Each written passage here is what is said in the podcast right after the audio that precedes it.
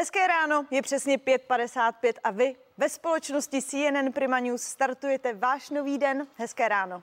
Je čtvrtek 4. listopadu a přesně před 13 lety byl Barack Obama jako první Afroameričan zvolen prezidentem Spojených států. V čele USA pak zůstal 2 funkční období, během kterých získal i Nobelovu cenu za mír.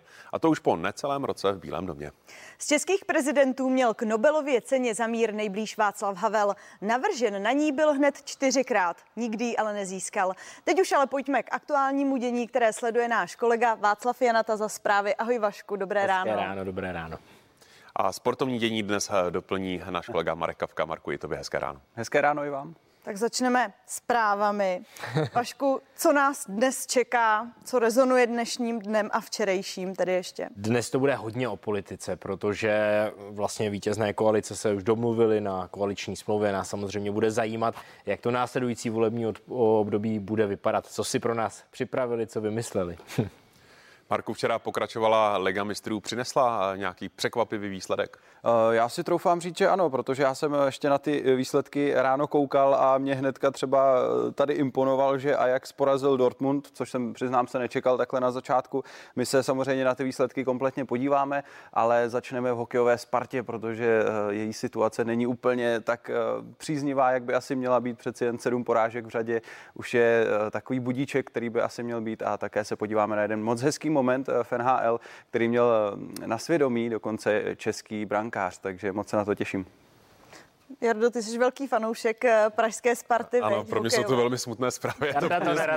Já to slyším, ale bohužel tahle práce je i o těch závažných tématech. Ale třeba právě naopak spolu tady něco vymyslíme, co tu Spartu opravdu nakopne, a teď se jí bude dařit.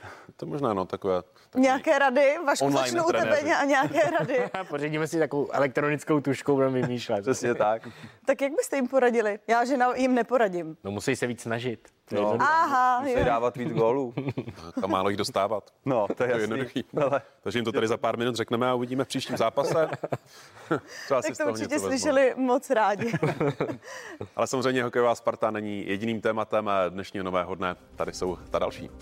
Očkovaných proti covidu-19 je v Česku podle odborníků stále málo. Zájem o vakcinaci ale roste a lidé se nechávají očkovat také u praktiků.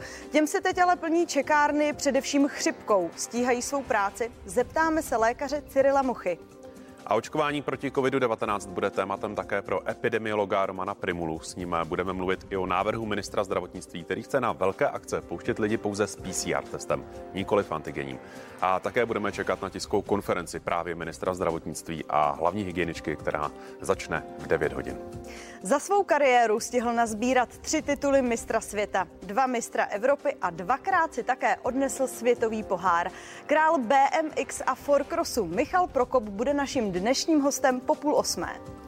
Procestovala celý svět, sbírala zkušenosti a především ochutnávala. Teď říká, že na svou cukrařinu by mohli být Češi pyšní. Známá cukrářka Mirka Van Glis Slavíková bude hostem nového dne a mimo jiné nám představí svou novou knihu. To byl stručný přehled dnešních témat, tak si to nenechte ujít. Začínáme už za minutu.